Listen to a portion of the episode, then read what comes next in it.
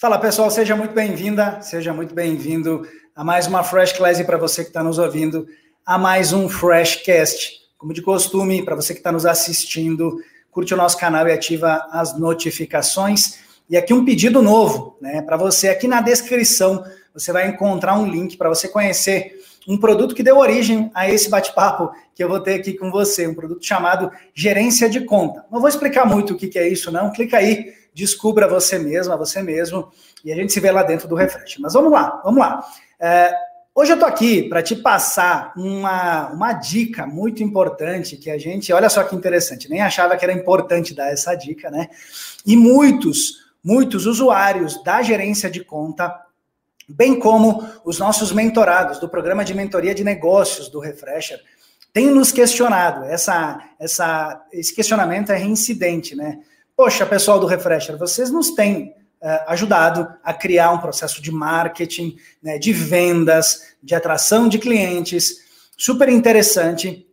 E no final de contas, eu estou esbarrando num problema. Esse é o questionamento que chega para nós. Estou esbarrando num problema. O problema é, eu estou decidindo que eu preciso aparecer mais nas minhas redes sociais, no meu canal do YouTube, né? Seja onde for, e eu não nasci para isso.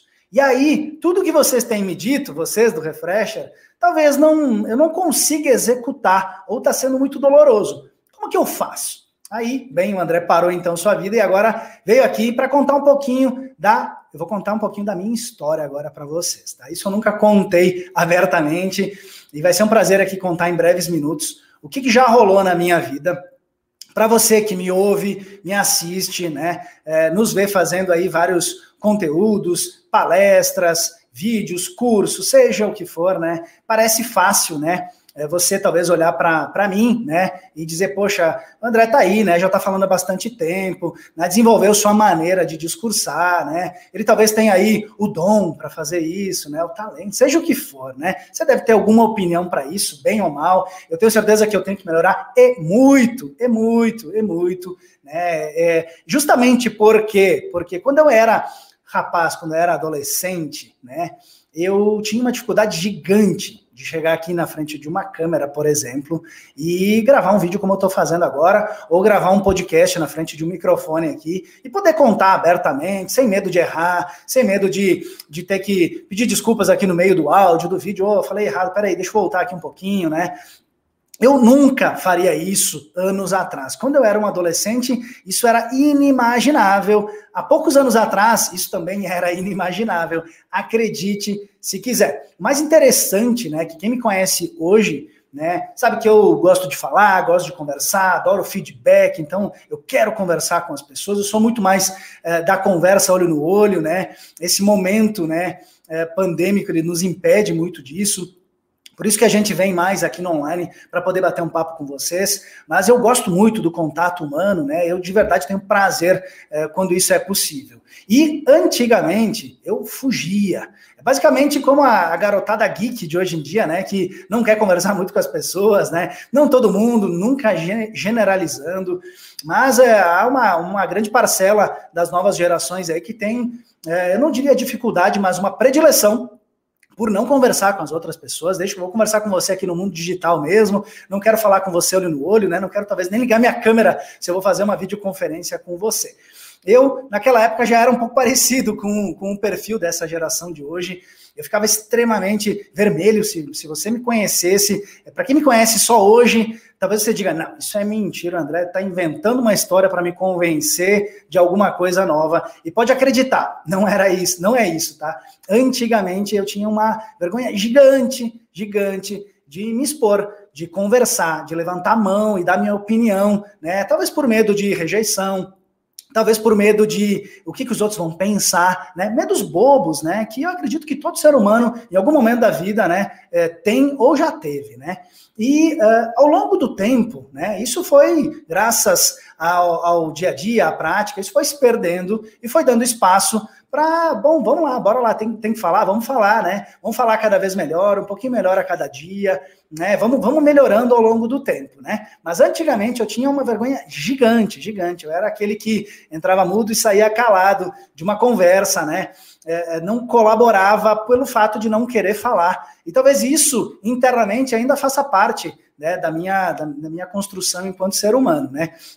No entanto, não é mais uma predileção. Hoje eu prefiro me expor, prefiro conversar. E como que essa mudança brusca, porque quem me conhecia, quem me conhece lá, sei lá, 20 anos e me vê hoje, sabe da transformação. E é por isso que eu digo que, para você que está me vendo ou me ouvindo, você que diz, poxa, eu tenho aí um bloqueio, isso não é para mim, eu vou ter que aí pegar meu, meu Instagram e fazer alguns stories, contar um pouquinho da minha vida, falar de um projeto, ou eu vou ter que ir na frente de um público fazer uma palestra. Isso não é para mim, eu não nasci para isso. Eu vou te contar. Você pode, se você quiser. Acredite, você pode. Eu sou a prova viva, né? Eu não preciso me espelhar em mais ninguém além de mim para contar essa história. Eu tive uma mudança gigante na minha vida em virtude de uma postura que eu fui aprendendo ao longo do tempo. Obviamente, a gente recebe boas dicas de bons mentores também, né? Pessoas que a gente respeita, né? E a gente vai ouvindo, vai ouvindo e vai assimilando e entendendo que beleza, bora lá. Vou testar o que essa o que essa galera que eu respeito está me dizendo. Vamos ver se isso funciona, né? Se você tem esse bloqueio, pense primeiramente que você também pode. Porque se você já vier com a objeção de, poxa, isso não é para mim, eu vou ter que nascer de novo, acredite, né? As suas palavras vão virar realidade e você nunca vai conseguir se expor. E por que é tão importante hoje se expor? Já já eu conto para você um pouquinho de como eu fiz essa mudança, né? Por que, é tão importante você se expor, né? Porque hoje a gente vive o óbvio, né? O mundo virtual, onde a gente pode se expor é, quase que gratuitamente, né? Demandando apenas o nosso tempo, nossa energia, né? A nossa boa vontade para se expor, contar melhores histórias e poder atrair melhores clientes para os nossos negócios. Isso, no final de contas, se reverte em um faturamento melhor, em uma credibilidade maior, né? O que, no final de contas, também traz mais faturamento, traz mais clientes e faz com que a gente seja reconhecido. Né? O reconhecimento vem quando a exposição ela vem, ela vem com antecipação. Quando a gente primeiro se, eh, eh, se expõe para logo depois a gente começar a colher os frutos disso. É óbvio que as críticas vêm junto, né? As opiniões maliciosas ou as opiniões construtivas para te ajudar a melhorar. E cabe a você, é óbvio, né, fazer um filtro disso tudo e entender até onde você vai, né? Você não precisa ser um youtuber, você não precisa ser melhor do que a melhor pessoa que está no seu YouTube, no seu Instagram, de jeito nenhum, de jeito nenhum. Eu não acredito nisso, até porque Talvez você não queira ser essa pessoa melhor em uma, em uma, em uma, em uma rede social, em algum canal, você não queira ser melhor, mas você entende, ou você talvez está entendendo através desse bate-papo aqui comigo, que sim, é importante, né? Tudo que a gente fala a respeito de marketing, em algum momento a sua cara, a sua, a sua imagem vai ter que estar tá, uh, na frente do negócio para poder contar uma história. Nosso maior patrimônio enquanto arquitetura, design e engenharia também é um dos maiores patrimônios é a nossa imagem, é o nosso nome, né? O nosso nome não é pelo nome, pelo status, né? Nada disso, é, mas sim pelo que ele traz, né? Consigo, né? O, que que, o, qual que é a história que eu posso contar através do meu nome, que eu fui devagarinho, galgando, indo patamar a patamar, melhorando, né? Tendo mais reconhecimento, né? É um patrimônio que a gente constrói ao longo da vida e é por isso que a imagem ela precisa aparecer em algum momento, né?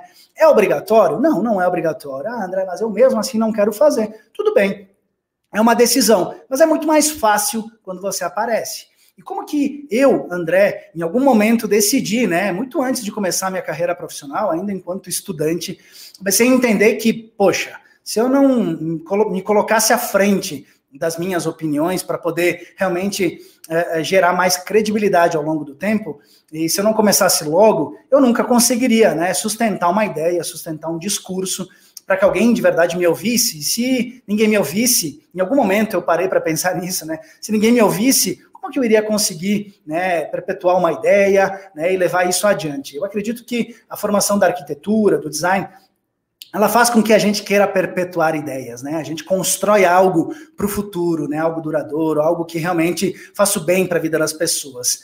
E é importante você pensar que o seu marketing também, ele precisa ter essa visão de, poxa, eu também quero perpetuar minha imagem, eu quero fazer com que ela seja reconhecida, e não somente pela imagem, né, não somente pela exposição, mas pelo conteúdo que eu vou levar adiante, né? Eu quero fazer é, uma mudança positiva no mundo que eu vivo, no, no ambiente que eu estou inserido, né, para as pessoas próximas de mim ou para pessoas mais longe, né. Então, é, a partir desse momento de compreender que eu queria também fazer na minha vida o que eu queria fazer enquanto arquitetura, enquanto design, eu comecei a mudar a minha postura de, bom, bora lá, agora eu preciso me expor.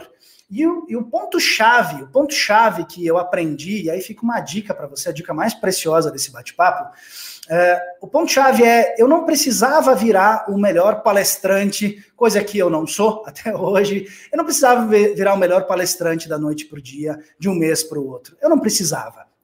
Eu precisava, assim, dividir essa grande meta, que era um sonho, poder fazer uma palestra. Hoje, graças à, à, dedicação, né, é, é, é, e, e graças, a, graças também a essa exposição né, consciente né, que gradativamente eu fui fazendo. É, hoje eu já fiz várias palestras, me sinto super feliz com isso. Já sinto, já senti, já sinto reconhecimento, né? A gente se sente muito bem quando isso acontece, né? A gente sai de uma palestra, hoje não tanto fisicamente, mas muito online, e a gente recebe uh, aplausos, recebe, poxa, elogios, né? Que foi muito legal, não somente para inflar ego, longe disso, mas principalmente por entender que lá 20 anos atrás eu tomei a decisão correta de querer me expor para ajudar as pessoas e para que no final de contas eu me ajudasse também. Isso me ajuda muito hoje em dia, me sinto muito feliz, muito gratificado por receber um feedback humano, já que eu, André, gosto muito do contato com os seres humanos, né? Então, aquela decisão de 20 anos atrás de não querer ser o melhor palestrante, mas de colocar na minha agenda da semana. E olha que interessante. Isso a gente aprende com pessoas mais experientes de não queira ser o melhor palestrante de uma hora para outra, até porque naquela, naquele momento da minha vida ninguém iria me chamar para fazer uma palestra. Mas exponha-se três vezes por semana, de uma maneira que você nunca se expôs. E se expor significa simplesmente marque um bate-papo presencial com uma pessoa. Saia da sua sala de trabalho e vá na sala do seu colega e converse olho no olho, não por e-mail, que naquela época se falava muito por e-mail. Acredite se quiser, de uma sala para outra, se mandava um e-mail, esperava que a pessoa recebesse o e-mail, quem sabe ela lesse para poder te responder. E eu, tímido que era naquela época, esperava que a resposta viesse, né, esperava que o outro desse um passo. E aí eu aprendi que, poxa, eu podia sair, né, levantar o bumbum da cadeira e ir lá falar com a pessoa, bater um papo Aquele papo desencadeava um outro bate-papo e fazia com que uma certa amizade, um reconhecimento entre identidades começasse a acontecer. E isso tem a ver com dividir uma grande meta em pequenas outras metas, para que você possa, no final de contas, nunca perdendo o seu objetivo né, principal, que era, por exemplo, no meu caso, poder fazer uma palestra, poder fazer um vídeo sem ter medo, receios exagerados, né? Como que eu faria isso desde aquela época? Eu imaginava um dia estar formado e poder chegar no ponto de fazer inúmeras palestras, como felizmente hoje já fiz e ainda faço. Naquela época, isso não era é, imaginável, né? Era inexequível para mim, mas eu queria. Então eu dividi aquele desafio gigante de dar uma palestra, subir num palco, em momentos menores, onde eu me obrigava a ir tomar café com um amigo, com uma amiga, ou seja, buscava propositalmente propositalmente um contato com outra pessoa, por mais que eu pudesse falar com ela por telefone ou por e-mail, mas eu buscava um contato humano, é, olho no olho, né, né cara a cara, para poder entender o que, que ia acontecer. A minha timidez vai diminuir? Não vai diminuir? A grande resposta é que ela gradativamente foi sumindo. E, de novo, quando um, um, talvez um defeito ou uma característica negativa vai saindo, ela abre espaço para algo que algo novo que possa se criar. E aí cabe a você criar algo positivo, né? Poxa, se a, se a minha, minha timidez foi sumindo, eu vou abrir espaço para quê agora, né? Então vamos lá, vamos aumentar aqueles três pontos de contato para um ponto por semana, para um ponto de contato uh, por dia, né? Para dois por dia. E quando você vê, você vira o maior falador da turma, você vira a pessoa que levanta a mão para dar as primeiras respostas para uma pergunta na sala de aula, ou na sua vida profissional hoje, você, é, por exemplo, é a pessoa que levanta numa mesa de reuniões e quer falar em pé, porque você quer que todo mundo te olhe, não porque você quer ser o centro das, das atenções mas você entende que vai conseguir explicar melhor, trazendo um ponto mais é, específico, mais objetivo para sua fala. Ou seja, presta atenção em mim. Deixa eu te contar, não tenho vergonha, eu vou te contar algo. Se eu tiver errado, me corrija. Se eu tiver certo, a gente vai economizar tempo. Bora lá, levanta, vai lá no seu quadro branco, vai lá no seu data show, seja onde for, na sua TV, explica o que você está querendo dizer para o seu time sem medo do que, que eles vão achar isso. Né? É uma boa dica que eu deixo para você. Se você tem time, se você tem time, time de fornecedores, se você tem pessoas que, por exemplo, uh, uh, vão. Uh, ter que trabalhar junto com você, e você, profissional de arquitetura e design, sempre tem que conversar com alguém. Então, pare para pensar nisso. Agora que eu tô é, com um pigarro na garganta e tá tudo bem. Vamos seguir o bate-papo aqui, porque não é por isso que esse áudio, que esse vídeo não vai ficar bom. E quando você estiver falando, é da mesma maneira. Relaxa, você não precisa ser o melhor ator de Hollywood para poder explicar algo para alguém.